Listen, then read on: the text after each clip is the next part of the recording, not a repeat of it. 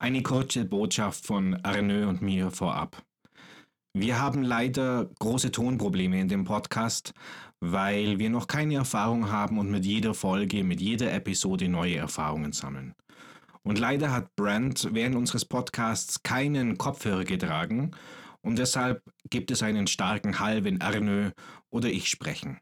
Aber Brent ist gut zu verstehen und seine Message ist schließlich das Wichtigste.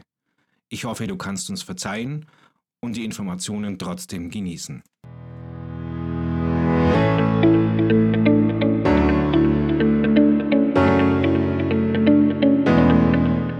Themen, Thesen und Fakten rund um Emotionen im Gespräch mit den beiden Emotionalisten Arne Gaspar und Micha Barth.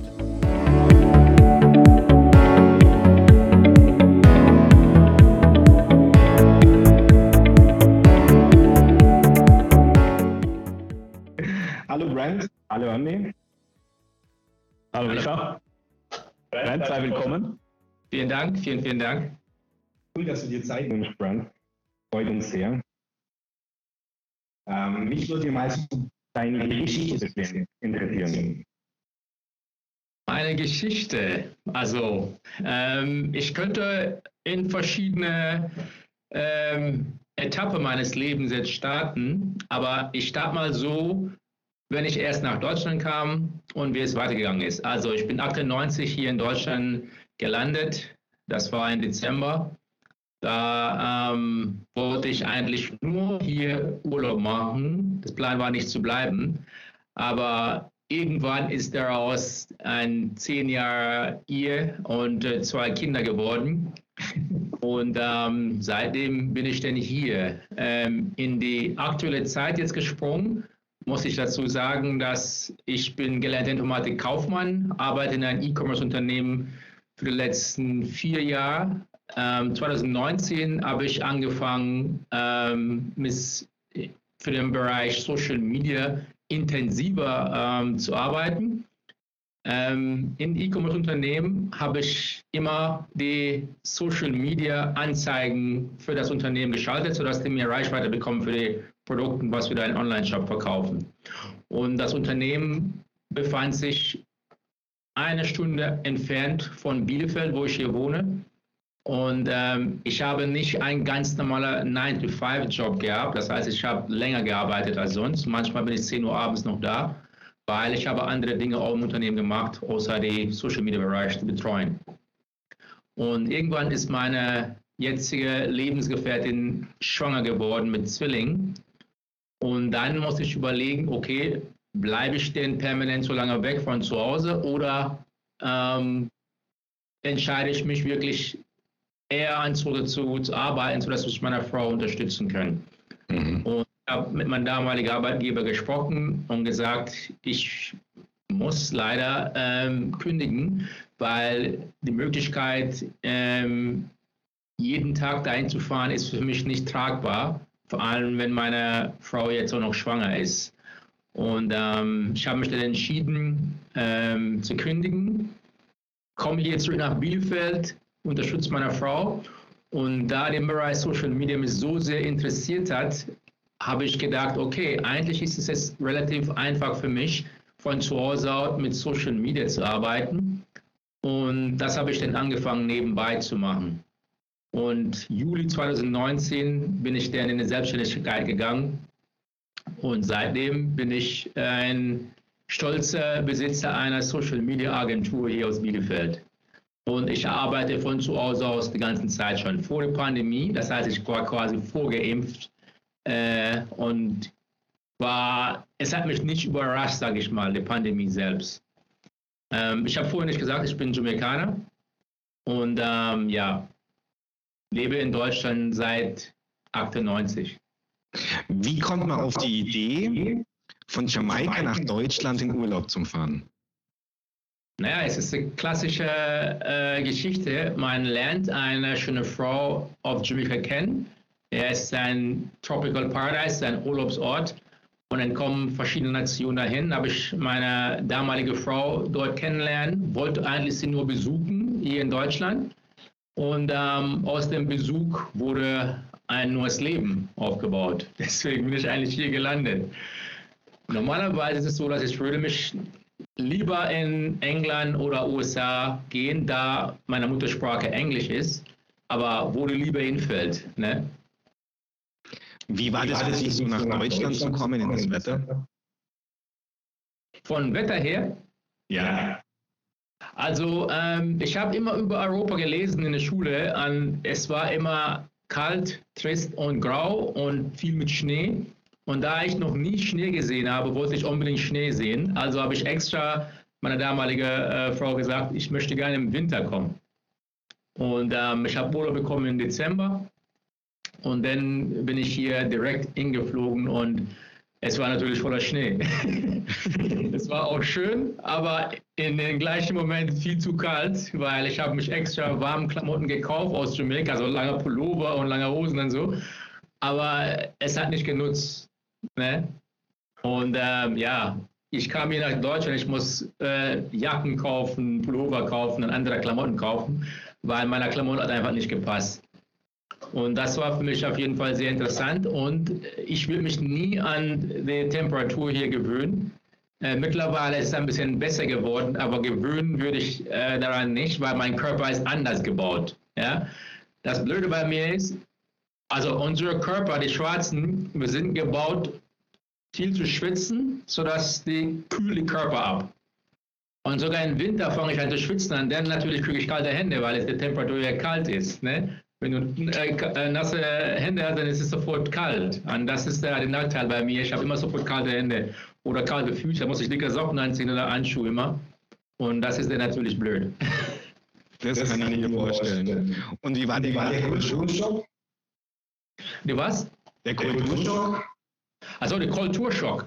Ja, es war ein richtiger Kulturschock, weil ich bin direkt in ein Dorf gekommen, hier in Deutschland, Dorf von eintausendfünfhundert Einwohnern, das ist richtig klein und ich war die einzige schwarze Person hier im Ort und ähm, es war einfach anders. Gleichzeitig war das für mich sehr interessant, weil aus Jamaika habe ich gewohnt, habe ich da gelebt in einem kleinen Ort selber und ich habe nicht so viel gesehen, sage ich mal, an großen Gebäude, viele Lichter und diese ganzen interessanten Aspekte. Und ähm, wenn ich hier in Deutschland gekommen bin, war es für mich spektakulär, weil ich bin dann direkt in die Stadt gefahren und da war Weihnachtszeit, alles war dekoriert, alles war bunt und äh, voll, voller Leuchte und bei uns war das nicht so. Und so war es für mich erstmal sehr, sehr interessant. Ähm, nachher habe ich festgestellt, ich bin auf ein, auf ein Dorf, weil wenn du außerhalb dieser Dorf gehst, in eine andere Stadt, dann merkst du den Unterschied.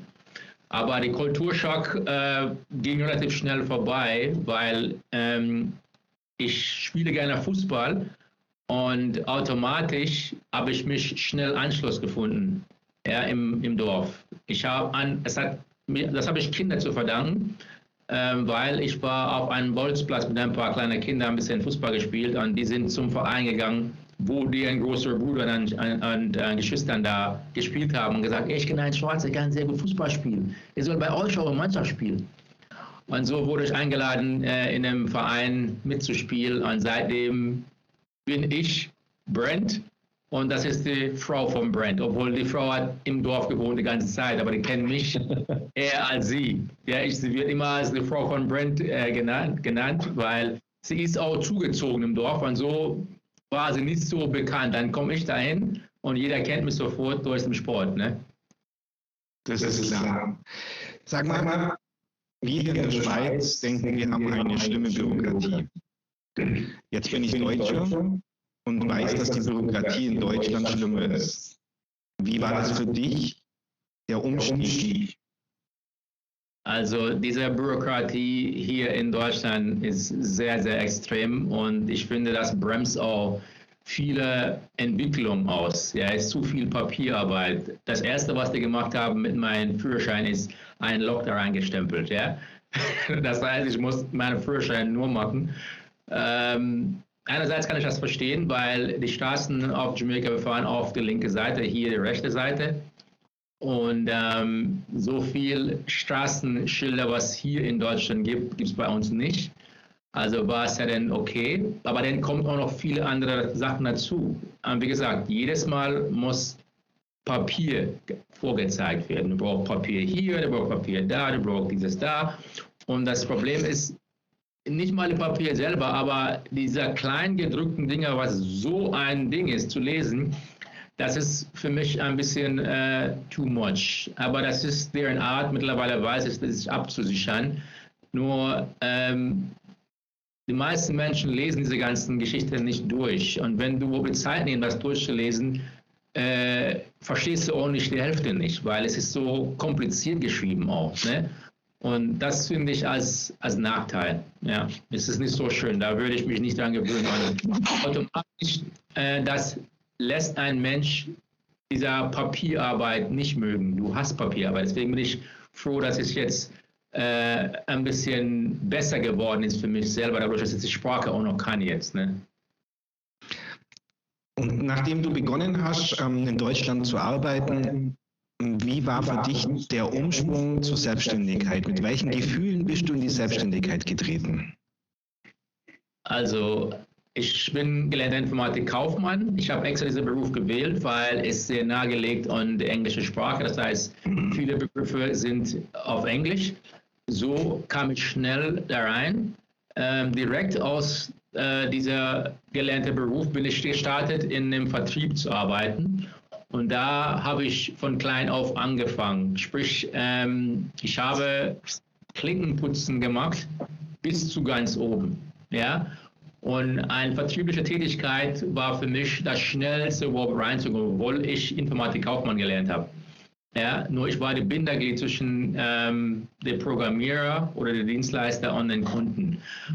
Und war, weil es liegt an meinem Charakter, dass ich sehr ein offener Mensch bin, ein sehr ähm, kommunikativ bin, lässt sich das relativ einfach für mich im Vertrieb zu arbeiten.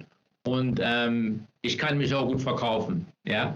Und so über die Zeit habe ich wirklich sehr lange im Vertrieb gearbeitet. Und irgendwann ähm, habe ich gedacht, okay, ich möchte gerne was anderes machen, als nur zu verkaufen.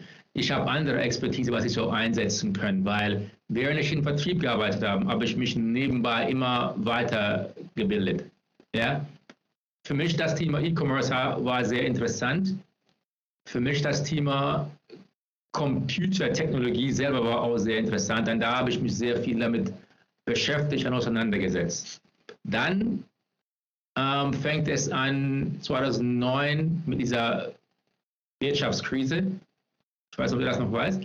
Und ähm, ich habe gedacht, okay, jetzt weiß ich, ich bin in einer Situation, wo ich kann jetzt auf gleich gekündigt werden, weil es muss eingespart werden oder was weiß ich. Und ich war in einem Industrieunternehmen als Rambo, die verkaufen Berstscheiben.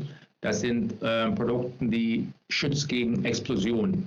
Das heißt, die dämmen die Explosion. Äh, wenn du in einer Raffinerie eine Explosion entsteht, durch die Berstscheiben ähm, verpufft es quasi. Es, es verteilt sich nicht auf das ganze Gebäude. Und dieses Unternehmen war ich als Letzter in dem Team gekommen. Ein Team von Ingenieuren, wohlgemerkt. Und äh, ich bin kein Ingenieur, aber ich wurde trotzdem aufgenommen, weil die wollten jemanden, der wirklich gut verkaufen können. Da war ich äh, ein passender Kandidat. Auf jeden Fall war ich im Unternehmen und wenn die Wirtschaftskrise ausgebrochen ist, ähm, haben die gesagt, okay, wir müssen äh, Kurzarbeit machen und wir müssen auch noch reduzieren an Personal. An Ich war erst in Kurzarbeit, dann wurde ich entlassen und dann war ich dann auf der Jobsuche. Und ich habe gedacht, okay, ähm, es ist ein bisschen blöd jetzt natürlich, ich habe Familie, ich muss was machen. Also habe ich angefangen, mich für den Bereich E-Commerce noch intensiver zu, auseinanderzusetzen und hat angefangen, selber Produkte auf Amazon zu verkaufen. Ja, und ein Freund von mir hat selber viel Brick and Mortar, also der, der hat viel ähm, Ladenlokal, wo er Kleidung und Accessoires ähm, verkauft hat. Und er hat gemerkt, dass ich gut war, in den Online-Bereich Dinge zu verkaufen. Und er hat mich angesprochen und gesagt, ey Brent, wollen wir nicht gemeinsam was machen? Ich möchte gerne, dass du mich irgendwie unterstützen dabei, mein Ladenlokal Produkten online zu bringen. Und ähm, ich habe gesagt, ja, klar, können wir das gerne machen. Aber er wohnt nicht in meiner Wohnung, er wohnt in Hamm. Und so musste ich dann äh, anfangen zu pendeln. Und so ist es angefangen, dass ich in den E-Commerce-Bereich sogar gearbeitet habe. Dann habe ich mit dem äh, gearbeitet in Hamm, wo ich unterstützt habe, sein Produkt in den Laden wirklich online zu verkaufen.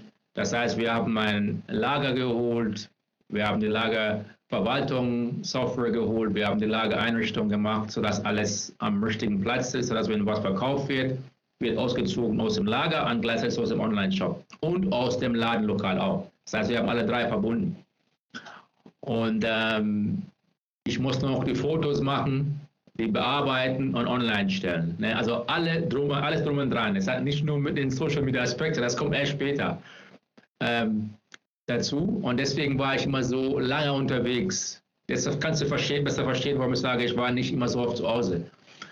Und ähm, das habe ich gemacht denn, äh, denn, äh, für eine Zeit, und dann haben wir angefangen mit das Thema bezahlte Werbung ähm, zu beschäftigen. Das war wiederum meine Aufgabe, weil ich war die computeraffine, der Informatikkaufmann, der sagt, mach du das mal. Und er geht in den Einkauf und ich war im Unternehmen.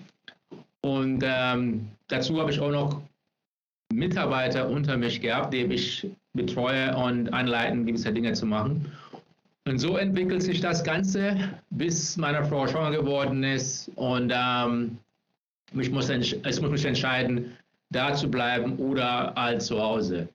Und während dieser Zusammenarbeit mit dieser Kollegin habe ich viel gelernt über das Thema Selbstständigkeit, ja, Unternehmertum. Und ähm, hat mich auch sehr interessiert und hat mir gesagt, okay, ich habe selber gesagt, ich möchte das auch, weil für mich ist es ein Stück Freiheit, was ich selber zurückhole. Vor allem ähm, Entscheidungsfreiheit. Ja? Und ich sehe das so, wenn irgendwas passiert, ich weiß, es liegt an mir und nicht an irgendeiner anderen Person, dass der Chef sagt, okay, Brent, wir haben jetzt wieder Geld, jetzt musst du nach Hause gehen. Wenn billiger Geld im Unternehmen entsteht von meinem Unternehmen, dann weiß ich, ich muss das und das tun, um mehr zu, zu erwirtschaften. Ja? Das heißt, ich, ich, ich bin froh, dass ich diese Entscheidungsfreiheit nehmen darf oder haben, wenn ich selbstständig bin. Ja, Selbstständigkeit natürlich heißt nicht, dass du, du frei bist, aber zu gewisser Grad schon. Die Entscheidungsfreiheit hast du ja. Und das ist, was mir fehlt in der Arbeitnehmerbereich. Also, ähm, das ist zu, zu deiner Frage zu antworten, ist ein langer Weg, Micha, aber das ist so der Grund, warum äh, ich mich in dem Bereich, wo ich jetzt bin, äh, gerade geworden bin, weil ähm, Ich, es ist eine Entwicklung gewesen. Ja, es ist nicht heute auf morgen passiert, sondern es ist eine Entwicklung. Das heißt, von Arbeitnehmer zu ähm, Partner und dann zu Unternehmer. Ne? So ist es entstanden. Und dadurch heißt ich immer gewesen in, Online, in der Online-Welt unterwegs und viele Skills angeeignet habe, war es für mich relativ leicht, mich eine Selbstständigkeit aufzubauen und vor allem mit Social Media. Ja, weil du kannst alles von zu Hause machen, du brauchst kein Büro mieten, du brauchst keine Mitarbeiter in der Anfangszeit und ähm, es ist einfach nur, du gehst zum Amt, meldest deine ähm, Gewerbe an, Entschuldigung, und leg los. Und ähm, wenn du Skills haben, du brauchst auf jeden Fall äh, Durchhaltevermögen und dann kannst du deine Dienstleistung verkaufen. Ne? Und daraus entwickeln sich viele andere Dinge auch. Und deswegen bin ich hier. Brent, deine, dein Weg zum Unternehmertum. Und wir als Emotionalisten interessieren uns natürlich für die Emotionen. Was, was hast du so gemacht in dieser Phase, bis du dein Unternehmen gegründet hast? Magst du dich daran erinnern? Also ich kann mich äh, genau erinnern. Ähm, ich war zu Hause zwanzig achtzehn und ähm, ich habe gedacht, okay, jetzt bin ich zu Hause, ich bin Schutz meiner Frau, äh, mit den Kindern, aber weiterhin muss auch Geld reinkommen, ich brauche eine feste Anstellung. Also habe ich angefangen, mich zu bewerben, ja, weil ich wollte im Umkreis Bielefeld arbeiten. Natürlich könnte ich meiner Kollegen sagen, okay, wie wäre es, wenn ich das äh, remote machen oder virtuell machen? Macht aber keinen Sinn, weil ich muss vor Ort sein, um wirklich äh, Dinge zu machen im Unternehmen. Also muss ich wirklich was Neues machen. Und ich habe mich Gedanken gemacht, was ich machen möchte und was sinnvoller ist für mich, für die Familie und für meine Zukunft. Und da die Familie für mich steht an erster Stelle, war es mir schon klar, dass ich muss irgendwas, was die Familie am meisten äh, unterstützen und ähm, wo es passt für die Familie. Und wo es am besten passt, ist einfach Social Media. Also habe ich mich dann einer Fortbildung gemacht zu ähm, S E M-Experte, das heißt Suchmaschinenmarketing, beinhaltet S E, S E O, das ganze Pipapo.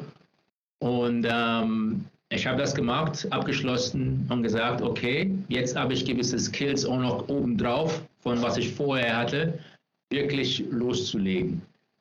Ich saß im Wohnzimmer mit meiner Frau und ich habe mit ihr geredet, intensiv und gesagt, okay Schatz, ähm, ich würde mich jetzt auf jeden Fall selbstständig machen. Ich weiß, dass ich gewisse Skills habe, was die Menschen da draußen brauchen, vor allem in der heutigen Zeit. Was hältst du davon? Und sie sagte zu mir, ich glaube an dich, ich weiß, was du kannst und wenn du dich entscheidest, das zu machen, denn ich bin voll hinter dir.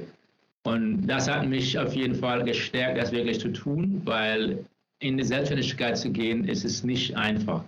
Ja? Und sie hat sich bereit erklärt, in guten wie in schlechten Zeiten mir beizustehen. Und das war mir sehr, sehr wichtig. Und wie gesagt, weil ich als Familienmensch bin, hat mich das noch mehr intensiviert, wirklich weiter dieser Weg zu gehen. Und dann bin ich einfach äh, mich schlau gemacht über das Internet, wie das Ganze einfach und plausibel losgetreten werden kann. Ich habe alle Informationen gesammelt. Ich habe immer noch die ganzen Ordner hier, was ich äh, an Informationen gesammelt habe. Ähm, aufgeschlüsselt, direkt zum Amt gegangen, die Gewerbe angemeldet.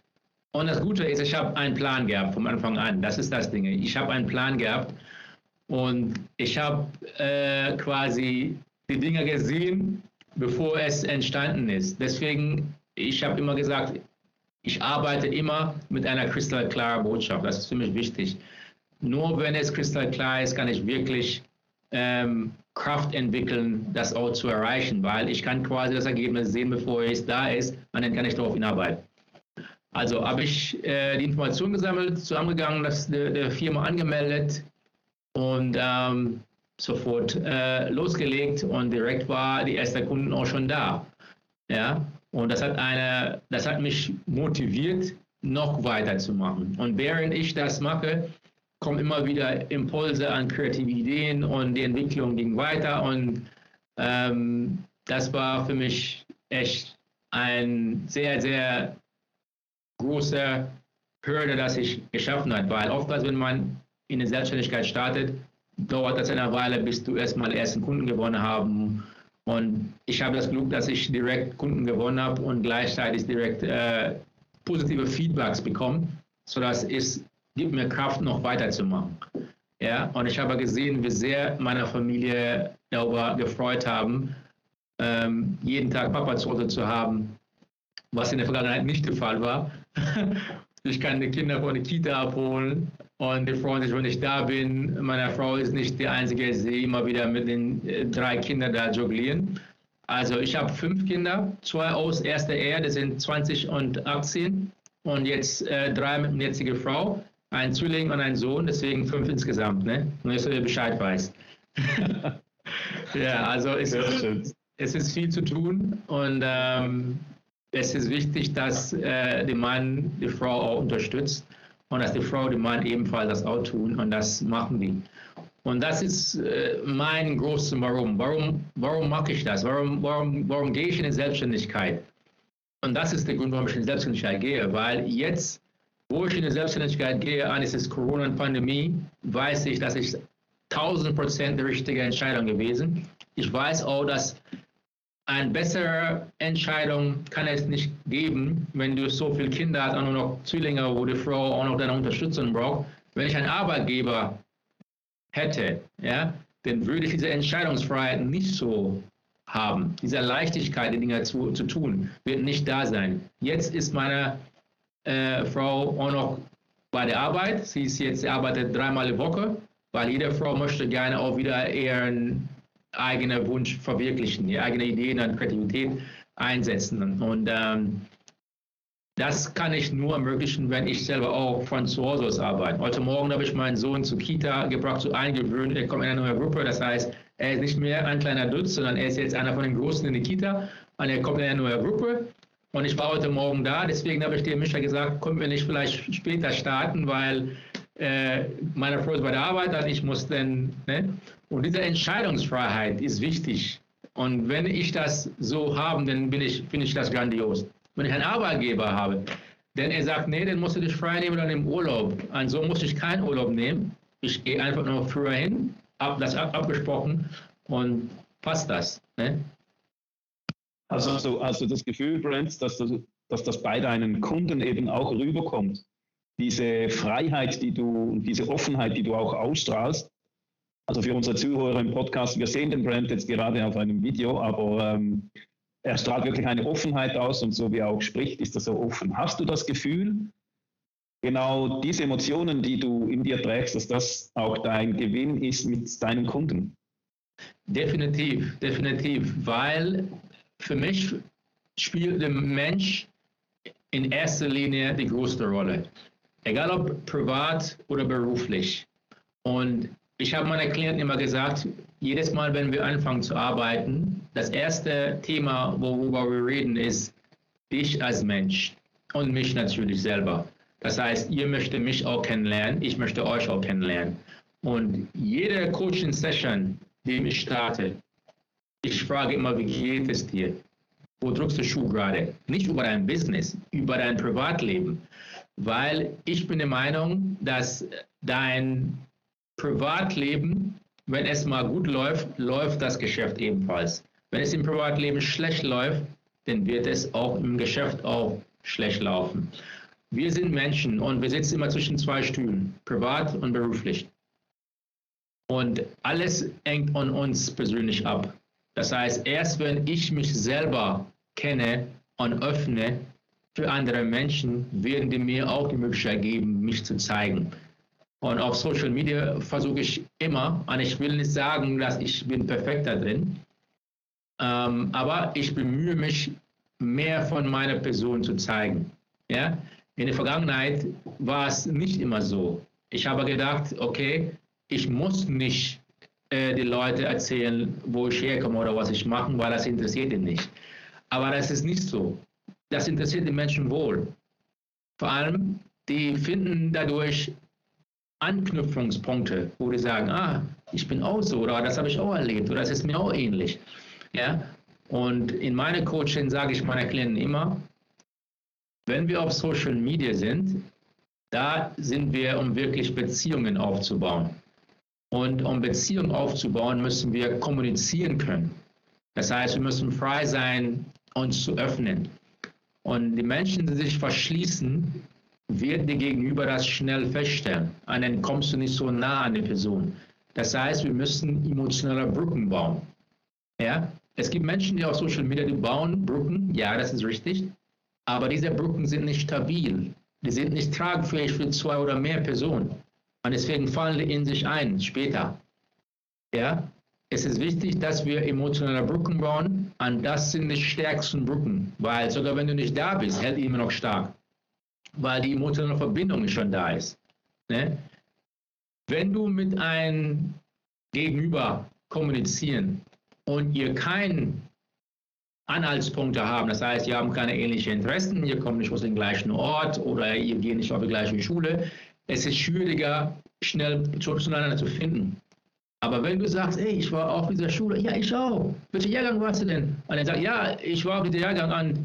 Kennst du dieser, dieser Micha? Ja doch, kenne ich. Ach verdammt, und dann automatisch, du bist sympathischer für den Menschen. Dieser Icebreaker ist da. Es ist wie im Verkauf. Du fängst im Verkauf an mit äh, der Icebreaker. Du gehst nicht gleich direkt mit der Tür ins Ausfahren und sagst, hey, hier ist mein Produkt, nimm das. Nein, ein guter Vertriebler hat immer einen Icebreaker, wenn er ins Gespräch geht. Vor allem, wenn er seine Recherche gemacht vorher und weiß, dass sein Ansprechpartner ist Bayern-Fan. Am besten kommt er am Montag ins Gespräch und merkt, okay, verdammt, Bayern hat am Wochenende gewonnen. Gratulation zum Sieg von einer Verein. Ja, es war ein geiles Spiel. Ne? Und dann quatscht über das Spiel ein paar Sekunden. Und dann sagt er, weißt du was, hier, ich habe hier ein Ticket. Du kannst ja gerne nächste Woche mitfahren, wenn du willst, was weiß ich. Und so ist es leichter, etwas aufzubauen. Das heißt, diese emotionale Brücke muss da sein. Und das schafft man auch. Und das ist der Grund, warum Storytelling so stark ist. Du erzählst eine Geschichte. Und diese Geschichte muss emotional sein. Es kann sein, dass es eine negative Emotion hervorrufen, aber es bindet trotzdem. Nur es hinterlässt einen negativen Gedanken über dich oder über was du erzählt hast. Das heißt, es kommt darauf an, was du wirklich erreichen möchtest. Möchtest du, dass die Menschen positiv über dich denken, dann erzählt einer Geschichte, wo die Positivität hervorgehoben wird. Klar, du kannst ja einen negativen Aspekte von der Geschichte erzählen, aber die Spannenbogen muss dahin kommen, dass die am Ende quasi nur als Held durchgeht. Ja, am Anfang habe ich gar nichts zu essen gehabt und ähm, dann habe ich mich kennengelernt, er hat mich gezeigt, wie ich Fische fange und dann habe ich angefangen, Fische zu fangen, habe ich Fische zu für meine Familie und dann haben wir nicht mehr gehungert. Ne? Und dann ist es einfach fantastisch, denn so muss es einfach denn sein. Ja, das heißt, dieser emotionale Brücke muss immer da sein, dieser Spannungsbogen muss auch da entstehen, sodass dieser Aha-Effekt rauskommt. Ihr habt schon oft genug ähm, gehört, wie die Menschen auf Social Media immer sagen, hey Erno, du musst unbedingt authentisch sein auf Social Media. Ja, diese Authentizität schafft man nur aus meiner Sicht, wenn du dich selber gut kennst und in der Lage bist, sich zu öffnen. Weil sobald du sagst, okay, ich kenne mich gut, ja, aber hm, nach Social Media kann ich nicht so Dinge erzählen. Nein, du musst eine Mischung aus deiner Lebenserfahrung, deiner Denkeinstellung, deiner Gefühle, was du hast, in deiner Zahlen, Daten und Fakten vermischen. Genau dann entsteht diese Authentizität, wo man darüber spricht. Genau dann entsteht diese Emotion. Und äh, diese Emotion ist genau das, was löst immer eine Aktion aus. Wenn du ein Contentstück schreibst und die Emotion gewaltig ist, das heißt, die Menschen merkt, boah, was der gerade gesagt hat, hat mich berührt, behält der Mensch dieser Gedanken niemals für sich alleine. Er schreibt in den Kommentar, hey, das hat mich gerade berührt oder das hat mich auch in der Vergangenheit so passiert. Ja, und so kommt diese Aktion, was du brauchst.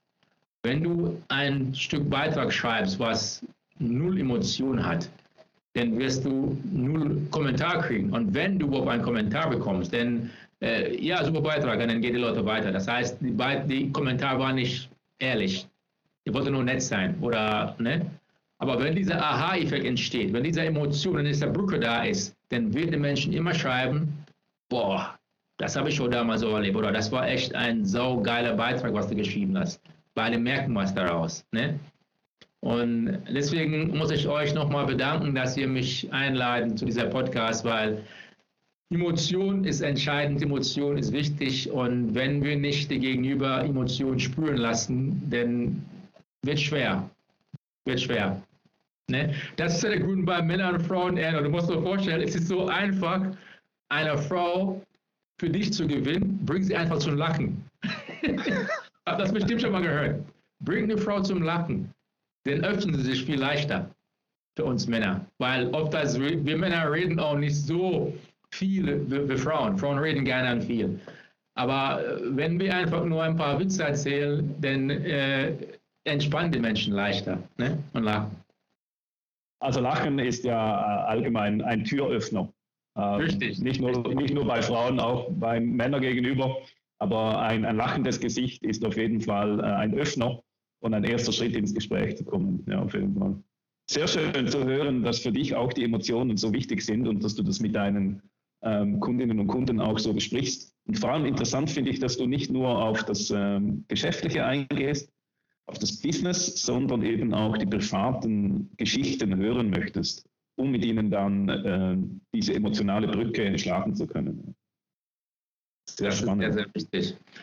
Der Grund, warum ich das auch noch so äh, intensiv machen, ist, weil wir sind hier auf Social Media und ähm, Social Media ist ein Glashaus.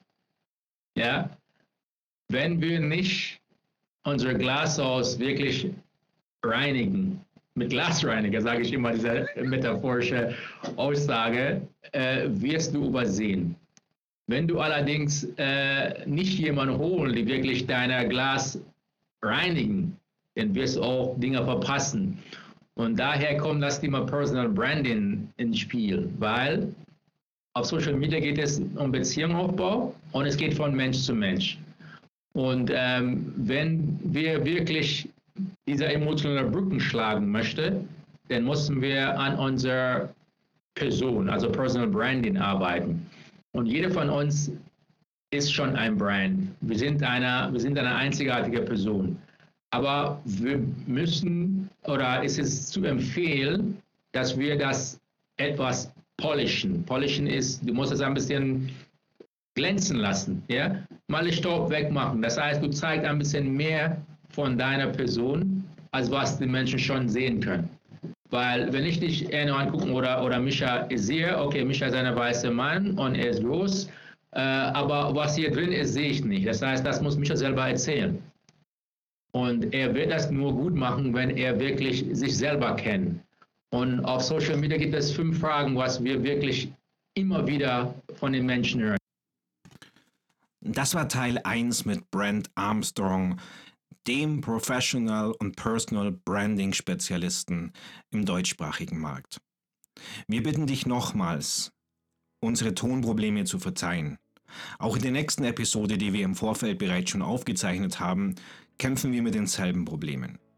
Aber nochmals, die wichtige Message von Brent kommt rüber. Herzlichen Dank fürs Zuhören und noch einen wunderschönen Tag.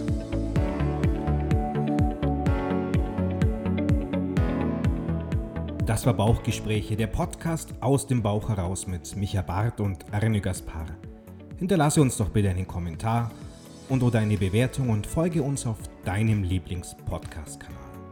Dankeschön und bis zum nächsten Mal.